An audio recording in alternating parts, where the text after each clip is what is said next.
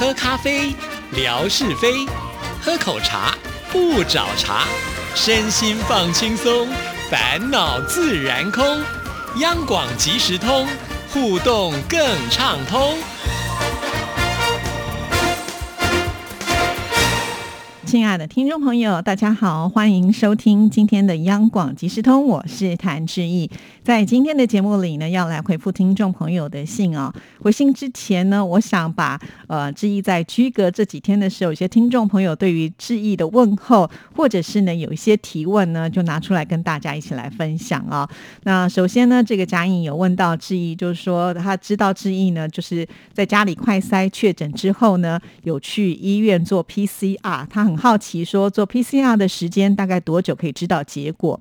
我记得我是差不多下午的时间去我们家附近的一个有 PCR 检测的大医院哈。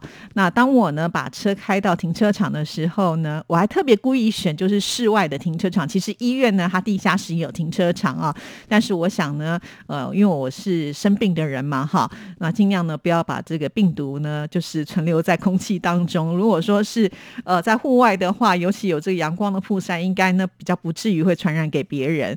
其实这个停车场呢，到医院是很接近，大概走路呢也不到五十公尺啊。可是会经过一个公园，那那个时候呢，其实公园还蛮多小朋友的，我还特别绕道哈，就是不要经过那个公园，呃，保持跟别人一定的距离哈。这个我想这是一个最基本的啦哈。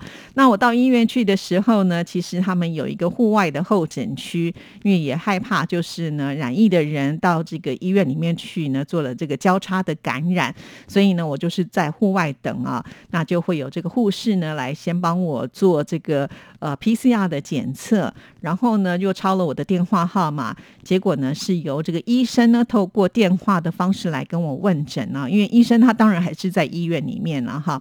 那问诊完了以后呢，就他帮我开药，开药的时候我也不用自己去领药啊，那是这个护士呢会把这个药都领好之后再拿出来给我，所以呢我都没有进入到医院的真正的里面。反而就是在医院外面的走廊上呢，就已经完成了就是看诊跟拿药的动作啊。那因为我是下午去做 PCR 的，大概到傍晚的时候呢，他们就跟我说说可以就是给我了一个 QR code 的条码哈。他说到了晚上你可以就是扫一下看看呢你的这个 PCR 的结果。那果然呢，到了晚上的时候呢，其实我好像还没有扫，他们就已经传来给我说啊，我是阳性，就是确诊了。所以这个时间上呢，大概。就是几个小时就可以了啊。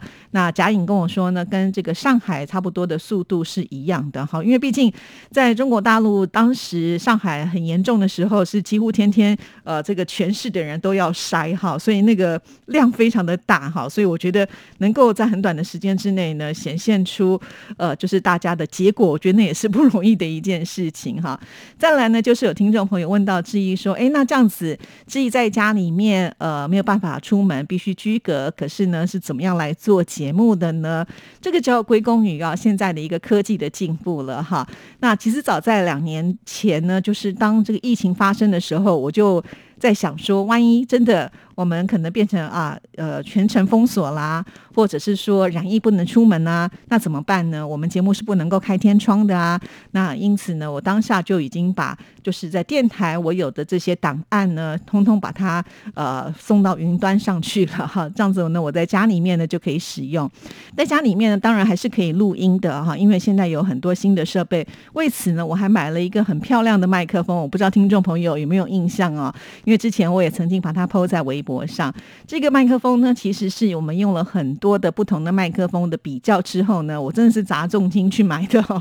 希望呢，就是录音的效果会比较好一点啊。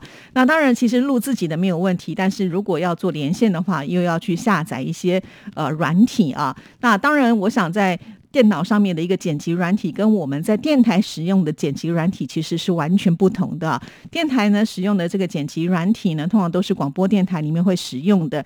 那我们也用了这么多年，其实在剪辑上呢，呃，这个习惯性是非常的流畅哈。对我来讲呢，是很容易的一件事情。可是在家里面，我们使用的是一个免费的软体啊。那我想，免费的软体当然它可以用，可是呢，在呃实际的操作上跟电台的是不一样。那你说我在家。里可不可以剪辑？我也是可以剪辑，可是呢，就是在顺手上来讲，当然是没有呃电台来的这么的快速哈。所以通常我要花比较多的时间，可能在电台呃花一个小时的剪辑的呃工作呢，到了家里面去做的话，你可能就要在。双倍的时间，因为最主要还是设备的问题啦，它没有办法达到一个非常专业的呃等级哈。那而且呢，这个习惯上的用法呢，还是会有一点点的差异。好在呢，这套系统以前呢，我在呃这个大学上课的时候呢，也是请学生用这套系统，所以当时呢，我就对这套系统呢比较熟悉，也不至于就是说要从头开始哈。那在家里面工作的话，就是比较麻烦，就是你可能要花更长的时间了。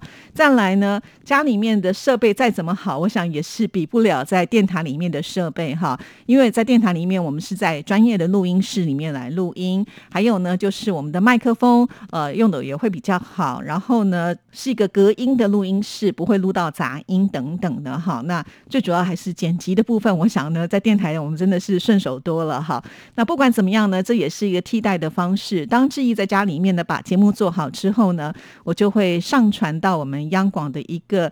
就是呃居家的节目区之后呢，再请同事把它呃这个拉出来，然后呢帮我去呃就是缴交作业啦。好，那这个还是要有人帮忙，所以在这里呢，我也很感谢就是纯哥哈。前几天呢，我几乎都是麻烦他帮我做这样的事情，也很感谢呃像是易华啦，还有进军啊，他们都有帮我处理这样的事情啊，就是让我呢能够在家里面呢把节目做好之后呢丢给他们，然后他们帮我去做复。盖，然后能够很准时的来播出，所以即使就是志毅在家里面居家好，但是呢，我们的节目都没有落掉任何的一集啊，还是很呃，就是准时的把这个节目推播出去哈。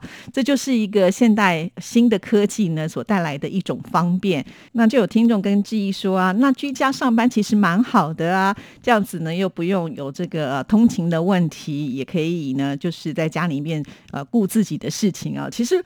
我倒觉得啊，在家里面你很难真正的专心，因为你在家里面会有其他的事情干扰你啊。虽然呢，那时候居家就是呃，我先生呢做他自己的事情，我做我的事情啊。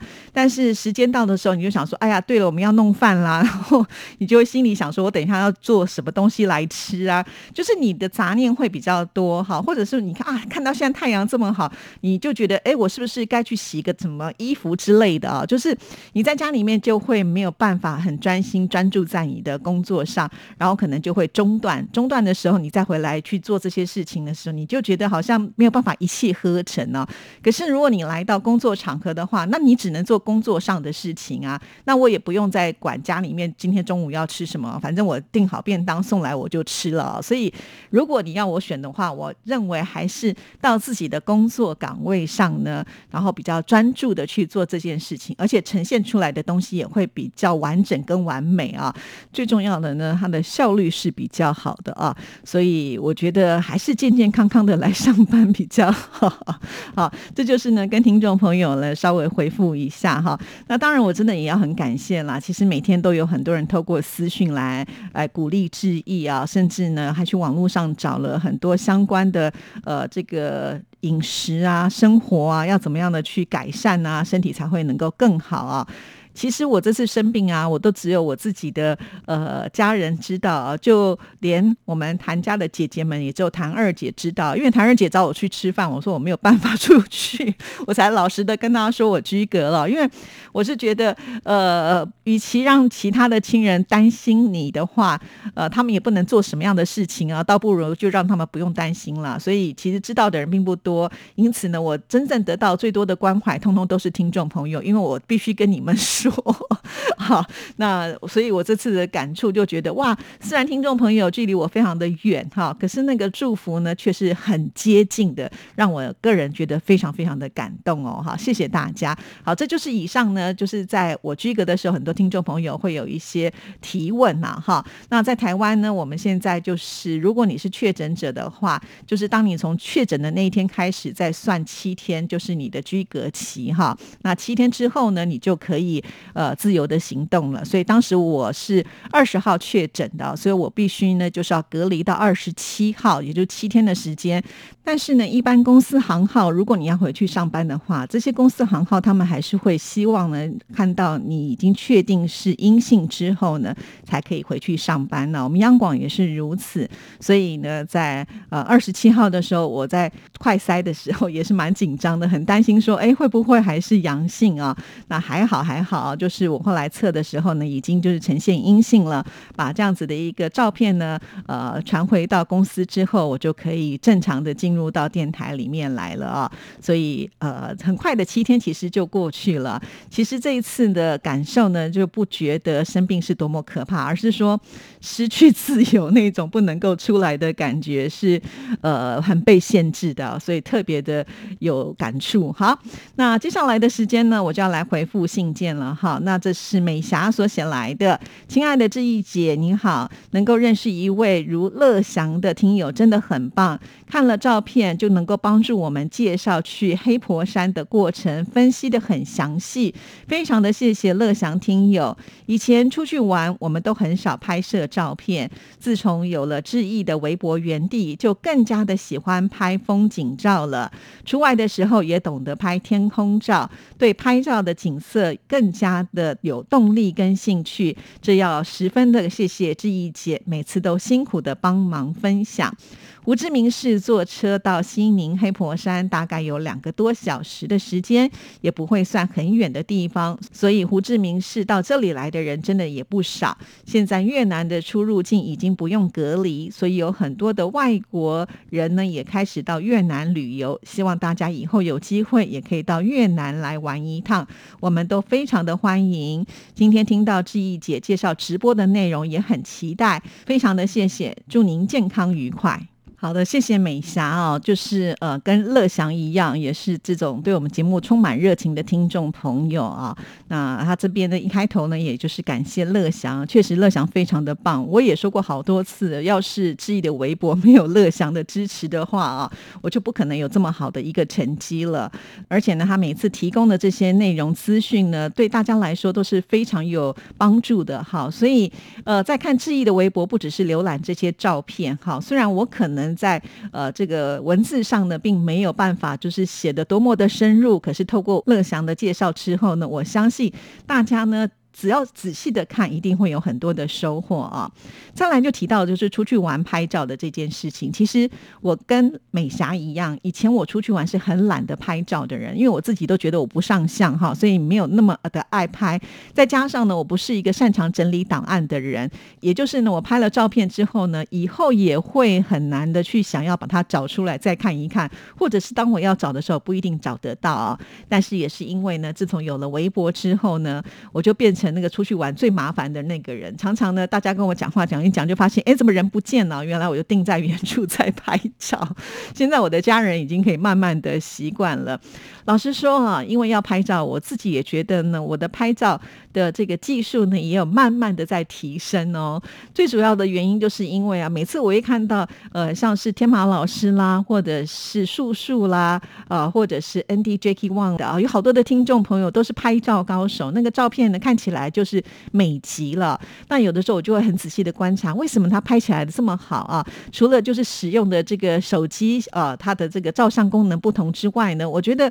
取景的角度，哈，那个巧思是很重要。所以，当我每次看到别人就是很棒的照片的时候，我就在想说，哦，原来可以从这个角度来拍摄，哈。那我下次呢，在拍照的时候就稍微的模仿一下下。虽然呢，我进步是速度很有限，哈，但是呢，我只要有拍出还不错的这个相片的时候，自己也会偷笑很久，哈。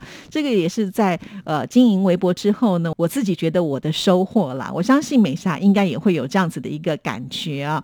其实有的时候不要小看这个照片的威力哈，像我的朋友就一直提醒我，就是经常呢，呃，在我的微博也会使用他的照片呢，就是 Eve 林啊，那他呢就跟我说，其实呃，照相机它的颜色的那种呈现饱和度是比我们的视觉还要来得更强烈。也也就是说，我们看到的美可能是普通的美，但是有的时候照片会把它捕捉下来，变成更美哈。总之，我觉得现在反正人人都有手机嘛，而且呢，照相的功能是这么的方便，大家呢就不妨呢多拍一些。我相信呢，拍久了大家一定都会有所收获的。记得加入我们拍照分享的行列哦。好，今天节目时间到，就聊到这里，祝福大家，下次见，拜拜。